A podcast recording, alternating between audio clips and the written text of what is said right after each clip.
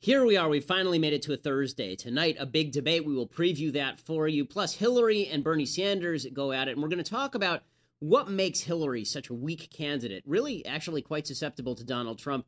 Plus, plus, a friend of mine gets knocked around by a by a campaign manager for Donald Trump. We'll talk about that too. Plus the mailbag. So lots and lots of stuff to talk about. I'm Ben Shapiro. This is the Ben Shapiro Show. Tend to demonize people who don't care about your feelings.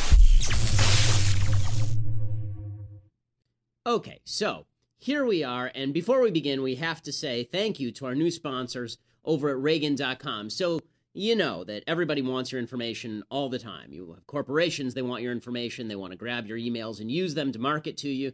More nefariously, you want the government that wants your emails so that they can keep track of you for whatever purposes Barack Obama wants to today. Well, there's a way you can protect yourself from that. You need to go to Reagan.com. ReaganPrivacy.com is where you go if you want to get two free months of the service. Reagan.com, you get an email address. It's your name at Reagan.com, and that's your private email address. It protects all of your email. You also get to kind of slap all of your lefty friends in the face every time you send an email because there's Ronald Reagan's name and they hate Reagan. So you need to go to Ronald Reagan. You go ReaganPrivacy.com is the name of the website. ReaganPrivacy.com. Secure your personal private email address. And as I say, get two free bonus months when you sign up right now at ReaganPrivacy.com. We couldn't be more excited to be working with them. Okay, so we will get to all things Trump in a little while, but you know, I do think that it's important once in a while not to talk about Donald Trump because Donald Trump has dominated the podcast, he's dominated the news for so long that it's easy to get sucked up into the maw of the all Trump all the time stuff. So, Hillary Clinton and Bernie Sanders had another one of their idiotic debates last night. And it is an idiotic debate because they don't really disagree on anything. They just sort of pretend they disagree on, on lots of stuff. So Hillary Clinton had a lot of really bad moments. Let's start off with, with the guy who's opposing her and why he's so popular Bernie Sanders. So, Bernie Sanders last night, this is, this is a, a debate on Univision. Univision? Univision? They, they, uh, the, the, Bernie says that he is, he's so tough, he's so rough, he's going to go to war with Goldman Sachs. You have 30 seconds, Senator. There is nobody in the United States Congress who has taken on the Koch brothers who want to destroy Social Security, Medicare, Medicaid, and virtually every federal program passed since the 1930s more than Bernie Sanders. And I am proud that the uh, gentleman who is head of Goldman Sachs. Now, he didn't give me $225,000 for speaking fees. He said I was dangerous, and he is right. I am dangerous for Wall Street. Okay, so here's what he has to say, right? We're going to go after Goldman Sachs. We're going to fight them. And he screams like a crazy old man because that's what Bernie Sanders does. And the young people love it. He's dominating among young people. In Michigan, he won 81%. 81%. 81% of the young people, which is an amazing number, right? That's a, that's a huge number for sure. So, Bernie Sanders obviously capturing the hearts and minds of all of the little brains, and that's great. The reason he's doing that is because he is the most extreme candidate on the left. He's the most ideologically consistent, and he's not a liar. For all the things you can say about Bernie Sanders, he's not a liar. And he said that last night. He said to Hillary Clinton, Listen, I will match my record to yours any day of the week, any day.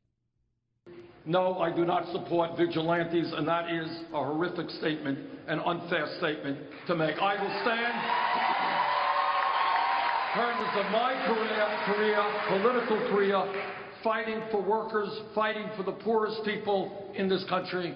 Madam Secretary, I will match my record against yours any day of the week. Well, let's do that. Let's talk about that. Secretary, Let's talk about that. you said this morning, you said this morning Let's that talk he's the- about the auto bailout. And she's so angry all the time. She starts getting really, really ticked. And again, there's no real disagreement between the two of them. It's just that Hillary is old enough, she remembers it's smart to lie.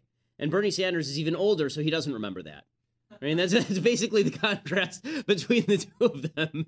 So, Hillary and, and Bernie Sanders had this conversation about illegal immigration. It shows you how wildly left the Democratic Party has moved. This is not the party of JFK. This isn't even the party of Bill Clinton. Hillary, Bill Clinton couldn't win the nomination in today's Democratic Party. No way in hell. 1992, Bill Clinton, small government Bill Clinton, yeah, not not a, not a shot in hell. Here's Hillary and Bernie Sanders both pledging that they will violate the law to help illegal immigrants. I'm old enough to remember, like a few months ago, when Hillary said she wanted a wall between the United States and Mexico. But to answer your question, the essence of what we are trying to do is to unite families, not to divide families. The idea, the, the idea that a mother is living here and her children are on the other side of the border is wrong and immoral. Number of months ago, I talked to a young man who was serving in the United States military. And while he was serving in the military, his wife was deported. That is beyond comprehension and policies that should not be allowed to exist. So, ma'am, I will do everything that I can to unite your family. Your children deserve to be with their mother. First of all, please know how brave I think you are coming here with your children to tell your story. This is an incredible act of courage that I'm not sure many people really understand. Okay, we And can I put it want there. you to so know- there's nothing that says courage quite like standing up in front of a hall filled with people who are thrilled with you all the time and having the two leading Democrats in America praise you as the bravest woman on the face of the earth. I mean, nothing says courage truly like that. But this how extreme the Democrats have become, right? And and all of these little narratives are designed to make Republicans look bad, of course. Oh, it's so terrible, a family that wasn't reunited because somebody got deported. It's their choice to stay here. If they want to be reunited, they can go with the guy who got deported. I mean, they can do that. Or the guy could apply legally and get in that way. But, you know, again, the point here is that the, the Democrats have moved very far to the left. But I really want to get to a second point here, and that is Hillary Clinton is so weak. Bernie Sanders is better at this than she is, which is an amazing thing to say, since Bernie Sanders is a crazy old loon bag who screams at the moon. And he's better at this than she is, legitimately better at this than she is. So, for example, Hillary Clinton was asked about her emails by Jorge Ramos, why she had her all of her emails stored on a private server so that she could hide them from people. And here was her answer. So it seems that you issued one set of rules for yourself and a different set of rules for the rest of the State Department. Who specifically gave you permission to operate your email system as you did? Was it President Barack Obama? And would you drop out of the race if you get indicted? Well, Jorge, there's a lot of questions in there, and I'm going to give the same answer I've been giving for uh, many months. Um, it wasn't the best choice. I made a mistake. It was not prohibited. It was not uh, in any way uh, disallowed. And as I've said, and as now has come out, my predecessors uh, did the same thing, and many other people in the government. But here's the cut to the chase uh, facts. I did not send or receive any emails marked classified at the time. What you're talking about is retroactive classification. And the reason that happens is when somebody asks, or when you are asked to make information public, I asked all my emails to be made public, then all the rest of the government gets to weigh in. And some other parts of the government, we're not exactly sure who, has concluded that some of the emails should be now retroactively classified. They've just said the same thing to former Secretary Colin Powell. They have said, we're going to retroactively classify emails you sent personally. Now, I think he was right when he said this is an absurdity. And I think that what we've got here is a case of overclassification. Okay, so- so- okay, so we I am stop not it here. concerned about it. I am not worried about it. Well- and no Democrat or American should be either. The, the questions were, Secretary Clinton, Here's where it gets dicey. the questions were, who gave you permission to, to operate? There- there- Was it there- President Obama? There was no permission to be asked. It had been done by my predecessors. It was permitted. I didn't have to ask anyone. If you get indicted, would you drop out? Oh, for goodness, that is not going to happen. I'm not even answering that question. Wild cheers for the dishonest lady who's lying to you to your face. Yeah, she's lying. Woo! This is the beautiful thing about Democrats. This is what separates us from them, Republicans from Democrats, or used to before the advent of Donald Trump, is when people gave us BS nonsense like this, we used to stand up and say, no, this is BS nonsense. We'll get to Trump in a minute, but here's Hillary Clinton, and this is a lie, okay? When she says, I never sent anything that was classified at the time. Right, because that's not how classification works. Classification only works retroactively. When she wrote something from her head, of course it wasn't marked classified, because that's not how things work. She wrote an email Then later it's classified when they decide whether or not it ought to be released to the public. Until such time, it's supposed to be kept on, on public government owned servers so that it can't be hacked. That's the purpose of classification. The entire purpose of classification is to prevent the public from seeing things. That is the point. The reason you use a government email address is that the public doesn't see things. Hillary put all of her stuff on a private email address, on private email server, and then she got hacked, maybe. Um, and uh, and so everybody ended up seeing it anyway. But she's she's bad at this. I mean, I don't know who watches this and says, "Yeah, I trust that lady." She seems she seems really with it. And if that weren't enough, last night Hillary was asked about a Benghazi victim's mother, who said that Hillary Clinton told her after the Benghazi victims were shipped back in the in their caskets that, that Hillary Clinton said to her that she was going to target YouTube filmmakers, that that was the real people behind the attack. Hillary Clinton then says that the Benghazi victim's mother lied. So let's be straight about this. Hillary lied to the mother of a Benghazi victim, and then she lied about lying to the mother of a Benghazi victim. So eventually you hit infinite regress. Here's Hillary Clinton. However, some of the families claim that you lied to them. Here's Pat Smith, the mother information officer, Sean Smith. Let's listen. Hillary and Obama and Panetta and Biden and, and all of Susan Rice all told me it was a video when they knew, right. they knew it was not the video. And they said that they would right. call me and let me know what the outcome was. Secretary Clinton, did you lie to them? You know, look, I feel a great deal of sympathy for the families of the four brave Americans that we lost at Benghazi. And I certainly can't even imagine the grief that she has for losing her son. But she's wrong. She's absolutely wrong. I and everybody in the administration, all the people she named, the president, the vice president, Susan Rice, we were scrambling to get information that was changing literally by the hour. And when we had information, we made it public, but then sometimes we had to go back and say we have new information that contradicts it. Uh, so I testified for 11 hours. Anybody who watched that and listened to it.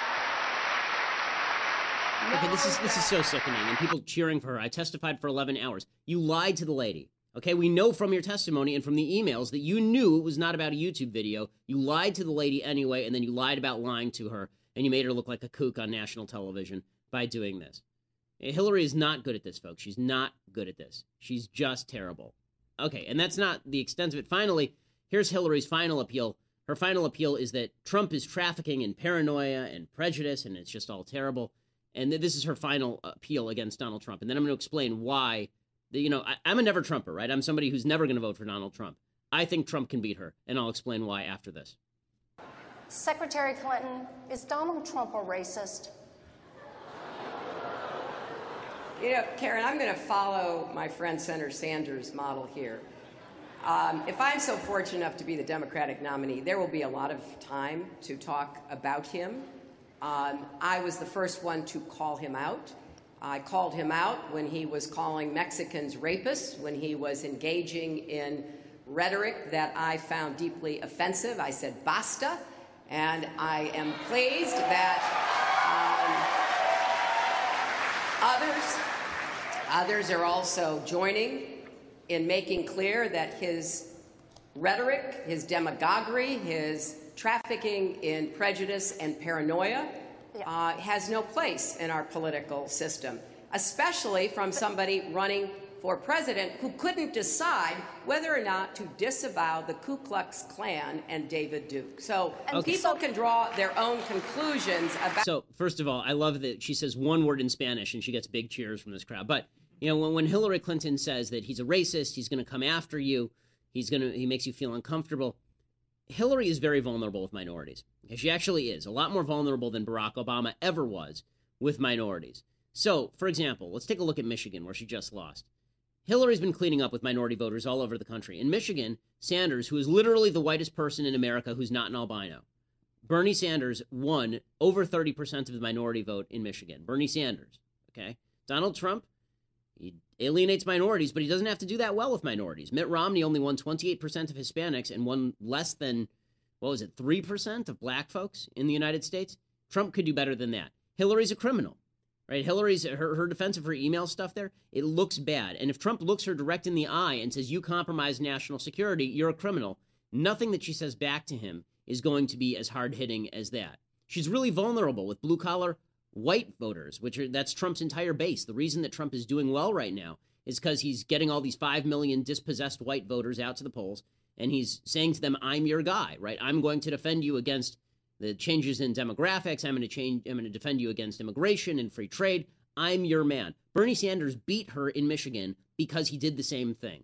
The New York Times reported Mrs. Clinton lost badly in Michigan among independents, showed continued weakness with working class white Democrats. Okay, that's Trump's crowd.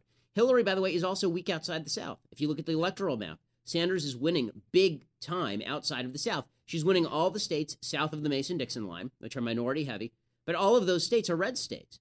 So if Trump does what Romney did and he carries those states, he has a better shot to beat her up north than he would to beat maybe any other Democratic candidate. And finally, the more you see of Hillary, the less you like her. I mean, it's really hard to watch her. She's she's calculated and she's conniving and she comes off as highly political. Trump is conniving too, but he's actually bad at it.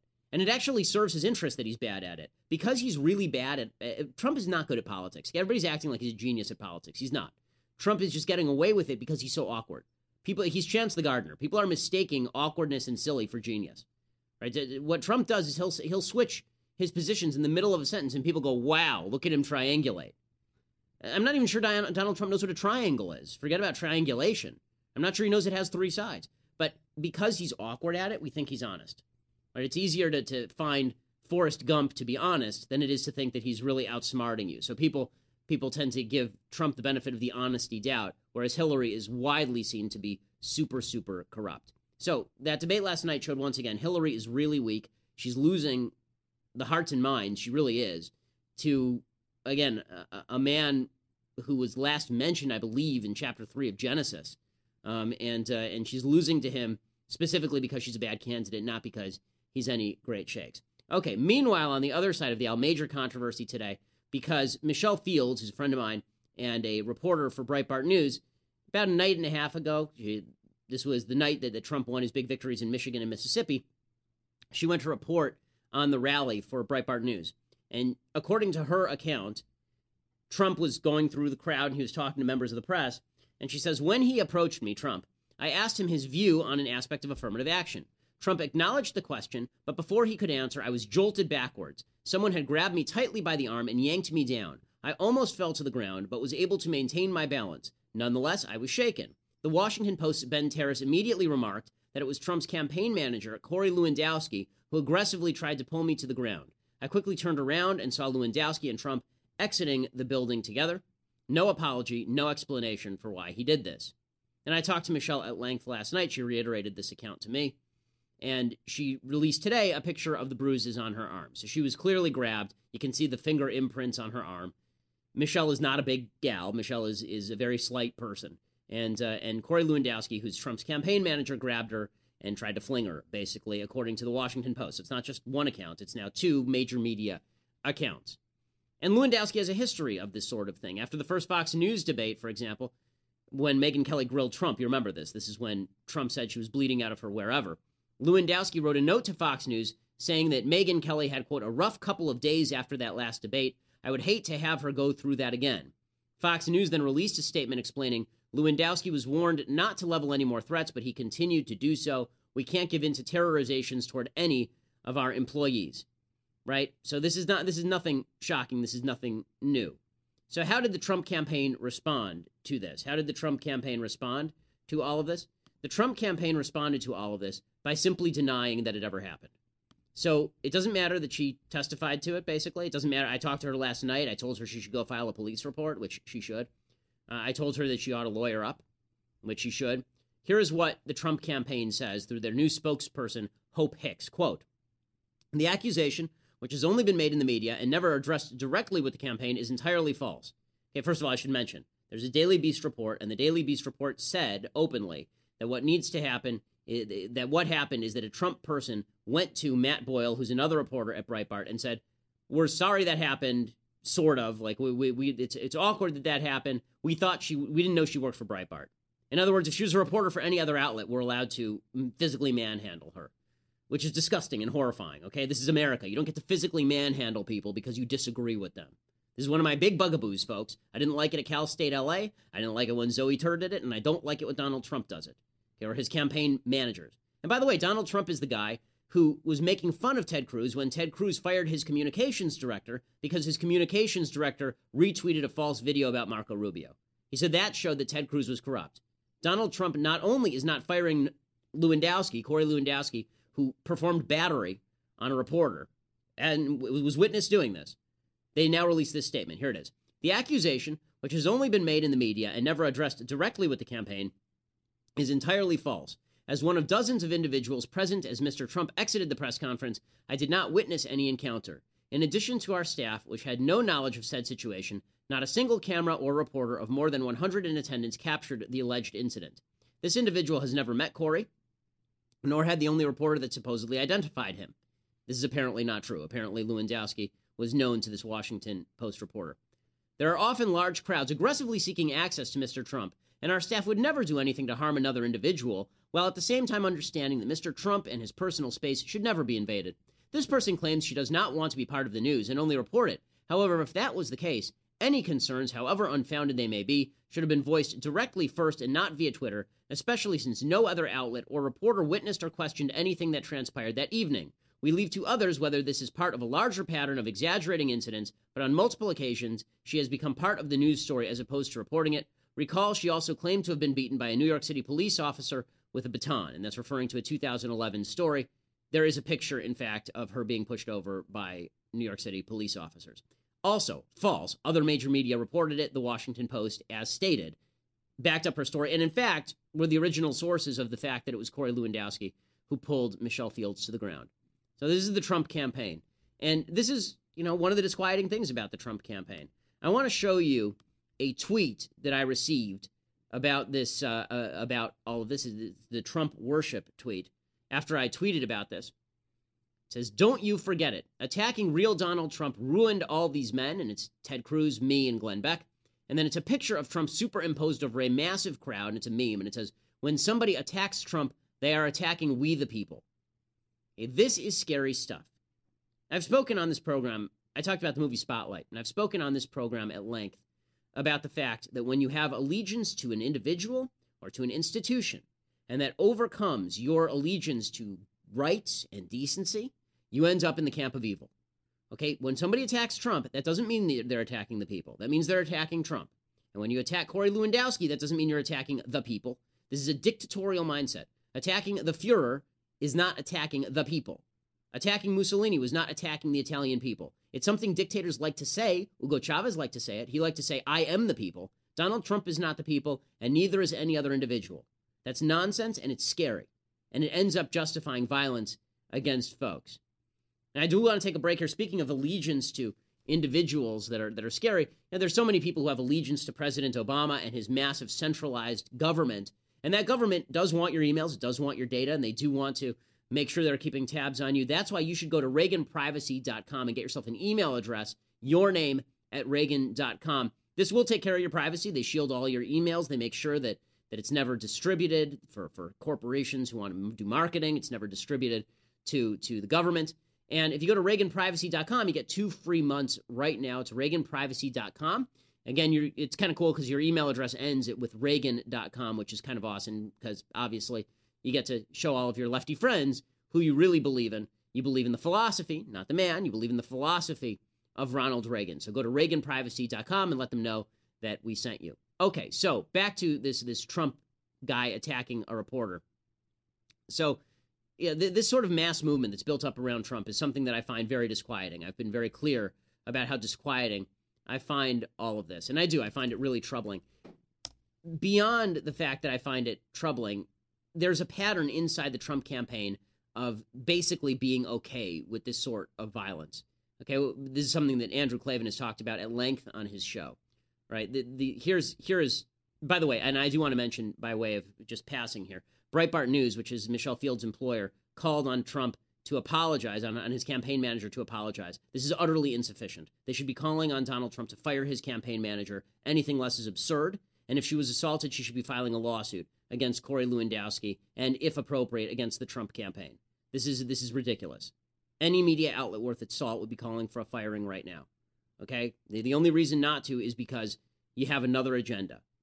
Okay? The, this is this is inappropriate. All right. So Trump is okay with with violence. This is why I'm connecting this incident to Trump. Trump now he's he's calling her a liar outright. He's saying she lied, even though she tweeted a picture of her bruises.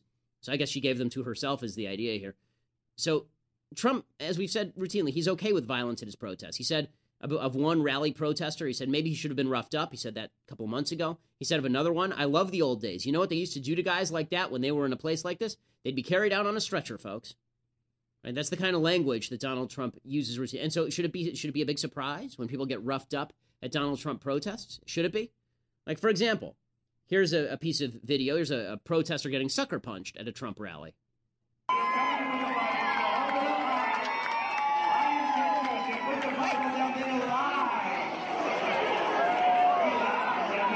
So there are the protesters walking out, and there's security leading them out, and the, uh, and the and the guy takes a sucker punch directly at the protester, and you hear the people cheering. Hey, is this good stuff? Now I'll assume the people are cheering some line that Trump is saying, but obviously, you know, knocking out protesters as they walk out is disgusting. Okay, the knockout game is disgusting, and this is disgusting. This is disgusting. And when it's become a stump part of Trump's speech, that protesters should be roughed up. This has become a big cheer line for him. Listen, there's no one who's harder on the left than I am. It's amazing. You go anti-Trump and suddenly you're a lefty. You're a lefty conservative, is what they call you. Uh, and let me explain something to you, folks. Trump is not a right winger. He's not conservative, and there's nothing conservative about roughing up the other side. There's nothing conservative about that. Civilization was designed to prevent people from committing acts of violence on each other for disagreements. That's what civilization is. This is uncivilized. It's anti-civilization. Okay, now, the media continue to sort of defend Trump. This should be leading the news everywhere. It hasn't been. Uh, apparently, Michelle is supposed to go on ABC tonight. Hopefully, that happens. I'll be on Megyn Kelly's program tonight talking about this. I would like to see uh, a real media groundswell here saying that this is inappropriate and that Trump ought to fire his guy. There's really no excuse not to. Okay, now, I understand. We're, we're only a few days away from Tuesday, and right now, all the Trump backers are just saying, let's get through till Tuesday. Let's get through till Tuesday let me say this. One of the things that, that troubles me so much about this whole situation is I think Trump is going to be the nominee. I think Trump is going to win. I think Trump is going to win because I think that Marco Rubio doesn't have the courage of his convictions. He's not courageous enough to step out of the race, and that's what needs to happen. Not because of Florida, but because of Ohio, where he's got about 10%, because of Illinois, where he's got 10 to 15%, because of Missouri, where he has 10 to 15%, because of North Carolina, where he has 10 to 15%. If Florida were happening before all of these other states, I would say, okay, Marco, stay in, take your shot. It's not. It's happening the same day. The problem is, any vote to Rubio is being sucked away from Ted Cruz. There are no Rubio voters who are also Donald Trump voters. Zero. So they're all going, they're being sucked away from Ted Cruz. That is the margin of error in these states. That is the margin of victory for Trump in these states. If Trump wins Florida, but he loses Missouri and Ohio and North Carolina, if he loses Illinois as well, then Trump, there's no way he's going to win the nomination if that's the case. And but Rubio's preventing that. So here is Marco Rubio. Rubio yesterday he said, "No, I'm not dropping out. Not only that, whoever wins Florida is going to be the nominee." Is clip 13, I believe. But I need your help. I believe with all my heart that the winner of the Florida primary next Tuesday will be the nominee of the Republican Party. And so you are given an incredible task. You are given an incredible task in a week from now. And I need your help. I need your vote. And I want you to know, as difficult as things may seem, I want you to know what history is going to say about us if we do what needs to be done. Okay, so he says that the person who wins Florida is going to win, and he says it's going to be him. It's not going to be him. There's not a poll that shows him really even in spitting distance of Trump. And I'll tell you why it's not going to be him. I'll tell you why this all floundered. So a lot of people, a lot of people who have been have been saying that, and this is just absurd. A lot of people have been saying that the reason that Rubio floundered here is because he attacked Trump. Okay, that, that's ignoring the fact that Rubio had already finished fifth in New Hampshire at the time when he started going on the offensive against Donald Trump, and he'd already finished not well in South Carolina. He'd finished like a, a, a second, but he was basically tied with with Cruz way back of, of Trump. It wasn't the attacks that did it; it's the fact that Rubio keeps backing down from the attack. So here is Marco Rubio being asked about whether he should have attacked Donald Trump, and here's his answer. Button that up. You regret the schoolyard stuff. You know why? Because in the end, what happened is, uh, first of all, I think he had to be stood up to. I, I really do believe that. But that said, but that said, um, that's not the campaign I want to run. Took a toll on you. It, well, I don't You know about look- political. No, toll. I'm saying I, you didn't look comfortable doing it. Well, look, we need to be stood up. This is a guy that's basically offended everyone for a year. I mean, literally has mocked a, disab- a, disabled journalist, a female journalist, uh, every minority group imaginable on a daily basis. I mean, you run, it, it becomes, you Uh, use profanity from the stage. That said, yeah, I don't want to be that. If that's what it takes to become president of the United States, then I, then I don't want to be president. I don't think that's what it takes to be president. In fact, mm-hmm. I know it's not what it takes. It's not what we want from our next president. And if I had to do it again, I would have done that part differently. But not the stuff about his record on business. I think that is legitimate, mm-hmm. and the people need to know that what they are electing is not who he says he is.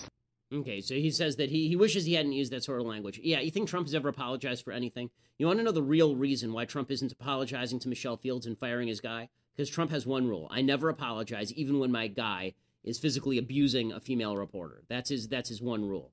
And Rubio, meanwhile, never stops apologizing. Right? And and this leads to an obvious question. Chuck Todd says to Rubio, "Okay, well, if you think Trump's so bad, why do you say you'll vote for him in general?" How can you support a con? Well, I just think- because you, s- you, you- any regret on the idea that you will support Donald Trump as Well, nominee. first of all- You're calling him a con artist, a scam artist. And I think it's indicative of how bad I think Hillary Clinton would be or Bernie Sanders to, to even contemplate that. But but let me say, because I can't vote you think for them, and I can't support them. I mean, that's the thing. No, You I think Bernie Sanders is a socialist, Right. which he admits. And I think Hillary Clinton is unqualified to be president of the United States because of the way she handled her email server and because of the way she treated the families of the victims Trump of Benghazi. well, I don't believe. Look, the bottom line is I don't want him to be our nominee. The fact that you're even asking me the question Mm-hmm. tells you why this is a problem. If anyone else, if John Kasich was where, where uh, Donald Trump is now, if Jeb Bush is where Donald Trump is now, no Everybody one would be be asking that question. The race would By be way, over. I was just going to say, so would you be out of the race if this were John Kasich and not? and that's the point. Yeah. The, the point is that no matter what I say today about supporting or not supporting the nominee, there's Right. a significant percentage of Republicans that are not going to vote for Donald Trump. And that is why he will get destroyed in a general election. That's, that's what will happen. It's one thing Okay, to say so there, there's Rubio saying, well, fan. give, give him his excuse. Well, at least he won't be as bad as Hillary Clinton. That's that's pretty weak tea after you've said all the things that you've said about him. Okay, so can there be a unification behind Cruz? Nate Silver over at 538, the pollster. Nate Silver, he came out and he said, if this had been a one-on-one Cruz versus Trump matchup from the beginning, Cruz would have been walking away with the delegates already. So Rubio staying in has prevented that consolidation. Cruz is begging people, please unite behind me. Please, let's do this thing. If you don't believe Donald Trump is the best nominee for Republicans, if you recognize, as 65 to 75 70 percent of Republicans do, that Donald loses to Hillary in the general, then I would encourage Republicans, even if you were supporting another candidate, to come, join Carly, join the million conservatives who are coming together, unifying behind our campaign. And uh, and is that going to happen? Is there going to be this great unification? Carly Fiorina endorsed Ted Cruz. Apparently, Jeb Bush is considering endorsing Ted Cruz. Don't take it, Ted. Don't do it. Okay, if Jeb Bush had any self awareness, he would endorse Donald Trump. If he really wants to stop Trump, he has to endorse Donald Trump. Jeb Bush is the touch of the leper. Okay, Je- Jeb Bush, Jeb Bush should be attempting to give to bear hug Donald Trump at this point. Here's the problem with Cruz. Cruz, for all of the talk, and I've talked about this about how he looks dishonest. It's just unfortunate part of his face, how he does his hair. Just he looks dishonest. He's too honest. So here's what Ted Cruz said about Donald Trump voters, what he thinks about Donald Trump voters the other night. Donald does well with voters who have relatively low information, who are not that engaged, and who are angry and they see him as an angry voice. Mm-hmm. Where we are beating him is when voters get more engaged and they get more informed. When they inform themselves, they realize his record. He's what they're angry at. He mm-hmm. is the corruption, and if you want someone to stand up to Washington, the only one who has been doing so in this race is me. So nothing he's saying here is wrong. The problem is when you say all Trump's voters are low information voters, that's going to be used against you by Trump, obviously. All the people who back me, he insults you, he says you're terrible, and thus you should back me. Okay, so it, it looks pretty ugly for Tuesday. We'll have to see how tonight's debate goes. People are saying they should be kinder and gentler. I think precisely the opposite. Tonight, T- Ted Cruz should lead off this debate by calling on Donald Trump to fire Corey Lewandowski. He should say that Donald Trump is a sexist for doubting what this woman says that has been backed up by verified verified testimony essentially from another reporter. This is not just a he said she said. This is a he said she said he said because there's another guy who verified this. There are bruises to prove it. he should say, listen, I fired my own communications director. I fired my own communications director for tweeting out a false video about Marco Rubio. You're defending your community. You're defending your campaign manager for physically assaulting a reporter. What kind of disgusting human being are you? What kind of thug are you? You go to your rallies and you tell people to rough up protesters. This isn't America. What the hell's wrong with you? And you should use those exact words. You should be just that dismissive of Donald Trump because that's who Trump is. Trump acts like a thug when he's protected by vast piles of cash and, and security at all times. Eh, but he's happy to, to, to threaten other people. It's really quite distasteful. Okay, some things I like, some things I hate, and then a little bit of mailbag. So, couple of things that I like. I believe that I've mentioned this movie before. Have I ever talked about The Lives of Others? Uh, so I'm not sure I've ever talked about The Lives of Others. Okay, Lives of Others is my favorite movie. This is a great movie. Uh, this is a, I think, it won Best Foreign Film in 2005. And this film is about the East German Stasi. And the main character is an East German Stasi guy who's tasked to listen in on this dissident artist who may or may not be smuggling information to the West about how terrible the communist regime is. And over the course of time, as he as he spies on this guy, he becomes convinced that the guy is actually right, and he ends up protecting the guy. It's a beautiful film. It's it's just a great film. Do we have a little bit of the trailer? I know it's a, it's in a foreign language, but I'll explain what's going on, folks.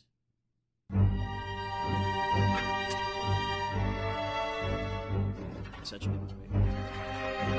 This is before the fall of the Berlin Wall. East Germany's secret police monitored the country's population. Georg Dreyman. Das ist ziemlich unser einziger Autor, der nichts Verdächtiges schreibt. And it shows the secret police Ich will ihn monitoring this playwright.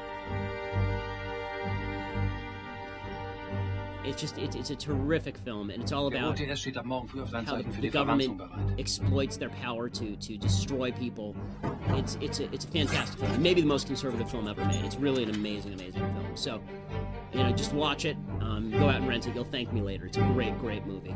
Uh, the Lives of Others. It is R-rated, not for kids, um, but but a terrific, terrific film. Okay, I will save the other thing I like for next week. We'll do that one on Monday. Things I hate. Okay, things I hate.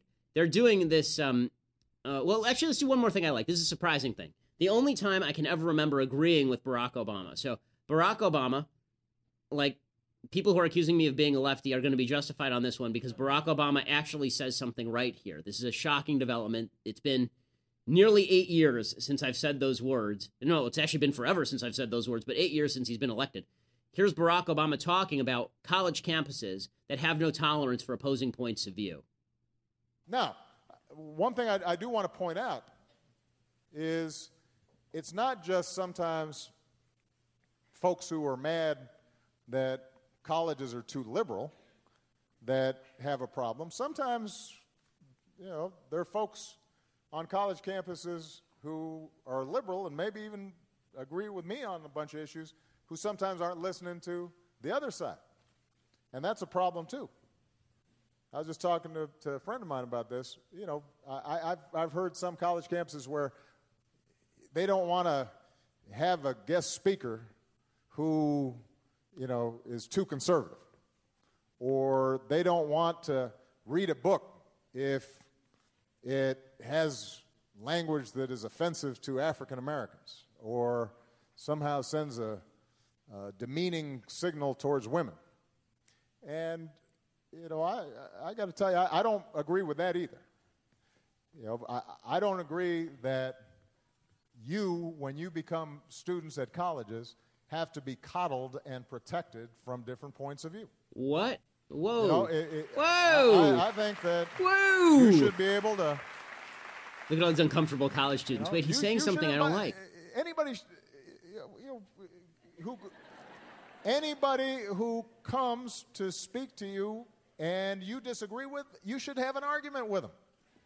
But you shouldn't silence them by saying you can't come because, you know, my I'm too sensitive. Okay, we can stop it there. I appreciate the personal shout out from President Obama, and thanks for your support at Cal State Los Angeles. So appreciate it, Mr. President. Okay, thing I hate, and then we'll get to the mailbag.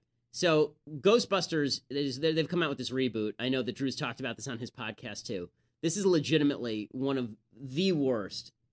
It looks like one of the worst trailers ever. Okay, I'm not a big. I have to admit, I'm not a, a Ghostbusters fan. I watched the original with my wife maybe six months ago because we'd heard how great it was. I watched it and I kept waiting for it to get great. And then two hours later it ended. And I said, wait, wasn't it supposed to be great? I didn't like it at all. I, it, it did nothing for me. So now they're rebooting it. But they've decided in typical lefty fashion that they have to jam the message in your face. So they're rebooting it with women. It's women doing Ghostbusters. Oh, happy day. And this is not even me ripping on the director, Paul Feig. I, I recommended one of his films, I think, a, a couple of weeks ago, Spy but he's but he is doing this film and this is legit this looks just god awful it looks like steaming pile of crap time here we go we have dedicated our whole lives to studying the paranormal now there's sightings all over the city there are people out there that need our help holtzmann you're a brilliant engineer erin no one's better at quantum physics than you we can provide a real service I'm joining the club. You guys are really smart about this science stuff, but I know New York. And I can borrow a car from my uncle. You didn't disclose that the vehicle was going to be a hearse. It's a Cadillac. Okay, this movie looks like a dog turd piled on top of a horse turd piled on top of an elephant turd and wrapped in Donald Trump's hair. That's what this movie looks like. it's just it's just the worst thing that ever was. And of course, this is what happens when you put your message above your film. You want to see what it looks like when the film is the message. Look at the lives of others. If you want to look at something that happens when you decide political correctness has to trump comedy, and look at this, and they couldn't even do it right here. They're all pissed off because the the black lady in this thing is the ignorant one, right? If they had really been politically correct, then she would have been the smartest one, right? She would have been the genius scientist, and it would have been like Kristen Wiig, who is actually the idiot who works for the New York subway station. So this is the, the whole thing just looks like uh, it looks awful, awful, awful, awful in every way it's possible for it to be awful. Something that looks even more awful is this trailer for a new movie called Confirmation. Kerry Washington, who just only does lefty ridiculous projects now, they've decided to make a biopic about Anita Hill. For people who don't remember, Anita Hill was the lady who said that Clarence Thomas once said to her when she was working with him, she didn't complain about it at the time or file a complaint or anything. She said that he had made a joke about a pubic hair on a Coke can. Okay, this is her her her, her grand victimization is a guy made a joke about a pubic hair on her Coke can. Okay, as someone who works in an office with women, there are lots of jokes that get made all the time. All the time. Lindsay can confirm. There are lots of jokes, most of them made by Lindsay, that are completely inappropriate at all times. You know what? Get over it. But this was happening at the exact same time it was coming out that Bill Clinton had allegedly raped people and sexually assaulted people. We still don't have a movie, the Juanita Broaddrick story. We still don't have a movie, the Paula Jones story. We still don't have a movie, the Kathleen Willey story, but we do have a movie about how Clarence Thomas was evil, evil, evil, evil because he once made a joke about a Coke can, a full two hour epic with Kerry Washington. Take a look. She's such a hero. Is it true? Is the story true? During the fall of 1982, Judge Thomas began to use work situations to discuss sex. I could not keep silent. I She made a deny choice. every allegation against me today. This is political theater, and Thomas just performed. He is not, I'm not trying the to say that. victim. No, you're the, the victim. things they'll be reporting will be shocking. I was not dishonest. Somebody who goes after a woman like this with no holds barred. This is a street fight, Joe. This is a circus, a high-tech lynching. We have half a nation to convince. You're not going to believe this. There's another woman. You got me bringing up a bunch of bogus dirt. Stop it. I've heard enough of these lies. They don't care. They only want to win. They only want to win. Okay, so the so the left, right? The left, which which again, there's little to no evidence that any of this ever happened. But Anita Hill is considered a, she's a grand hero because she talked about Clarence Thomas making inappropriate jokes at work. Oh, he clearly, clearly was hitting on her. Oh, how terrible. By the way, the president who was running at that time was raping people, like raping them. And his wife now is running for president. So this is coming out while his wife, who covered up for his rapes, is running for president. And there's no movie about that, but there's a movie about Clarence Thomas. Got it. Typical Hollywood. Okay, time for a little bit of mailbag. So, again, folks, as always, I apologize if you're not in the mailbag this week. Hundreds and hundreds. Lindsay can attest. She goes through them, and I'm sure you've received. Uh, I hope that you you're going to receive responses from her when she finds the time. It's stacking up. It's like 1,200 emails at this point. We get literally 100 emails a day about the podcast, and probably more. Lindsay says more. She's signaling to me that she does enormous amounts of work. I believe her. I think. Um, but the mailbag is uh, is chock full. So If we don't have a chance to get to you, I'm sorry about that. We definitely do our best. Okay. Ezra writes Hey, Ben, love the show. I was debating a liberal friend of mine, and he said some of the poorest states in the country are red states like Mississippi and Kansas. I didn't have a good answer. So, why aren't those states prospering when being run by conservatives? The answer is because a lot of red states are states that are agricultural in nature. Agricultural states are less wealthy than states that have big cities where information technology rules, where there's a lot of corporate investment. A lot of those areas have been historically impoverished because industry was not located in the South until really after World War II. That's when all the industries started to move down south. And they were governed by Democrats until the last five minutes. So if you look at, at, the number of Republican governors in most of these states and Republican senators, the vast majority of southern states only started electing Republican governors in the last 20 to 25 years. So you have to give Republicans a little bit of a chance to fix all of the damage wrought by Democrats over the previous 130 years. Okay, Jonathan writes, I continue seeing election results marked as called when only 60% of the votes are accounted for. Why does this happen? And the answer is because people project, usually when they call it, they have to be pretty certain. They project based on the counties that have come in. So they look at the historic voting numbers, and if the 60% of counties that came in are all big cities, for example, and the person who's right wing won the big cities, they'll probably call it because the rural areas tend to be more right wing than the cities. So that's how they calculate those sorts of things. From Melissa, do you enjoy playing any board or card games? My friends and I frequently play Settlers of Catan. You strike me as someone who might enjoy this type of game. Yes, I like Settlers of Catan. Uh, I also like chess. I'm not very good at it. I'm working on it, but my uh, my father-in-law likes to play and, and really enjoys beating me.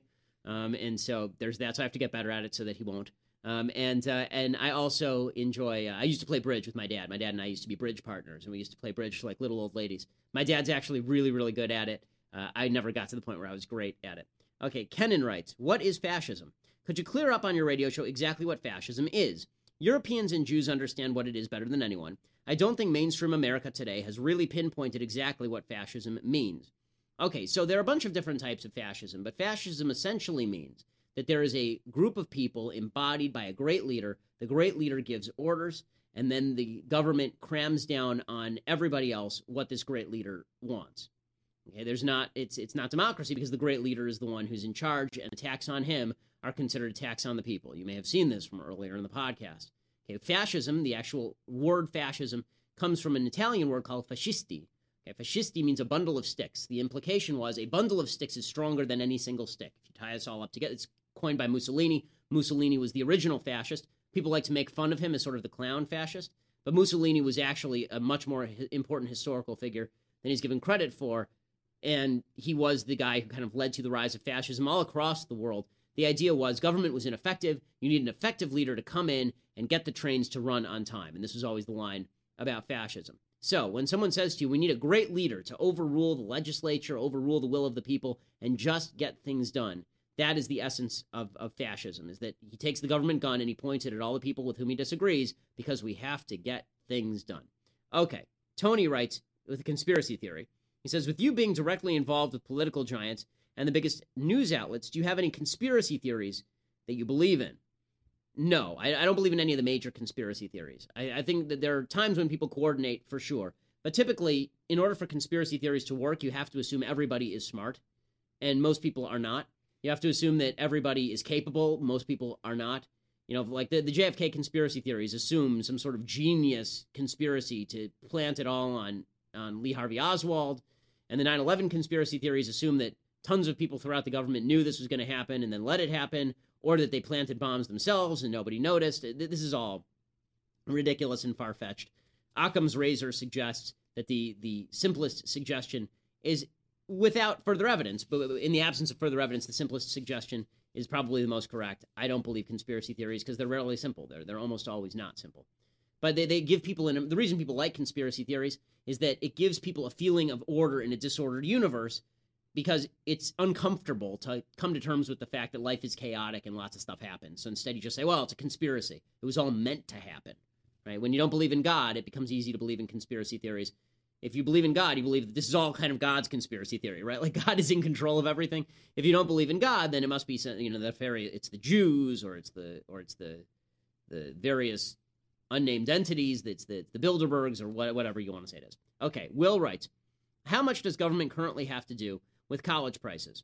The answer is a lot. When you subsidize loans and you give them to the give those loans to people for very cheap, people are going to raise prices. If there's lots of demand, the supply is limited, the prices go up. Basic supply and demand. Lots of demand by students, lots of money flying around, people are going to raise their prices because you still have to make sure that you can pay people enough to teach all of these classes. Prices go up. The ability to charge these prices goes up.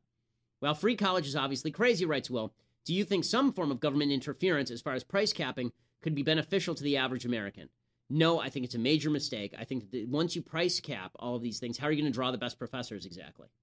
Any attempt at, at pricing and waging, uh, price and wage controls by the government is doomed to failure because eventually you end up screwing one subset of the population that you actually need in order for the market to go forward. By the way, if you want to major in, in an engineering major in college and you get in, you're not going to have trouble finding a private loan. Uh, hell, I'll give you a private loan. You want to major in engineering at, at UCLA and then go and work at an engineering firm? I'll give you a loan myself if you pledge to give me a certain percentage interest that's high enough that I'm willing to deprive myself of the money. Okay, Evan writes, What is your position on capital punishment? I am pro capital punishment in theory. Uh, the way that it's applied in the United States is ridiculous. It's uneven, not in terms of race, but just in terms of people waiting for 10 years in line and, and it takes forever and you're keeping them alive anyway. But capital punishment, I'm very much in favor of. In the wake of the despicable terrorist attacks in Haifa and Tel Aviv, do you think a solution will ever arise in the conflict between Israel and the Palestinians? No, there will never be a solution. There will only be security. And this is what Israel has begun to realize. There won't be a solution. There will just be security. And Israel will have to repeatedly go in and clean out terrorists until the end of time. There's no such thing as utopia because people who are dedicated to your demise are dedicated to killing you. And finally, from Evan, have you and your wife decided on a name yet for your future son? Yep, but you don't know it. All right, Andrew writes A few times on your show, you corrected yourself by making a distinction between someone who is liberal and someone who is leftist. Could you please clarify the difference? Okay, a liberal is somebody who actually believes in liberty, right? A classical liberal in Europe was actually a conservative. A leftist is somebody who believes that fairness is the only value. It's the only thing that matters. Fairness of outcome is the only thing on the planet that matters. They're willing to they're willing to subsume and destroy individual rights in order to achieve that equality of outcome. That's what leftism is all about. Liberalism is about the idea that you have individual rights. The left in the United States used to try and bridge that gap. Very difficult bridge to get, uh, gap to bridge. Now they don't even pretend. That's why you get Bernie Sanders. Okay, Dan writes, I wanted to ask you if you can recommend a good book or website to learn more about the Israel and Palestine situation. Uh, there's a really good book, an easy one called uh, Myths and Facts uh, about Israel by a guy named Mitchell Bard. You can get it on Amazon for like seven bucks. It's good. Nolan writes, I wanted to ask about your opinion on social justice and social justice warriors. Social justice, as I've said many times, you can check my speeches, I've said this routinely. Social justice is in direct opposition to individual justice. There is no such thing as social justice. Social justice suggests that O.J. Simpson should have been let off because he was black. As you can see, this is the opposite of individual justice because he should have gone to get the lethal injection. He should have gotten death penalty. Right? Whenever you say that something that is individually just is not just because it's not just for the society. What you're really saying is individual justice doesn't matter. Okay, group justice is is a in direct opposition to individual justice. Justice there are certain things that don't need a modifier. Justice does not need a modifier. Okay, justice does not need you to add social in front of it because once you do that, you've already confined justice to something that it's not. Justice for groups is not justice for individuals. Justice for individuals may not be justice for groups, but the bottom line is individual justice is the only thing we can control, and we should all be held responsible for our own actions, not for the actions of broad groups that that include us. Okay, so tonight's the big debate. When we come back on Monday, we'll be one day before the apocalypse. As Andrew Klavan is fond of saying, make sure that you don't destroy the country while we're gone. We will be back on Monday. I don't trust you. So if we come back on Monday and the world is destroyed, I promise, we will still be here talking about it that's why my set looks like a fallout shelter. That's what we do. I'm Ben Shapiro. This is The Ben Shapiro Show.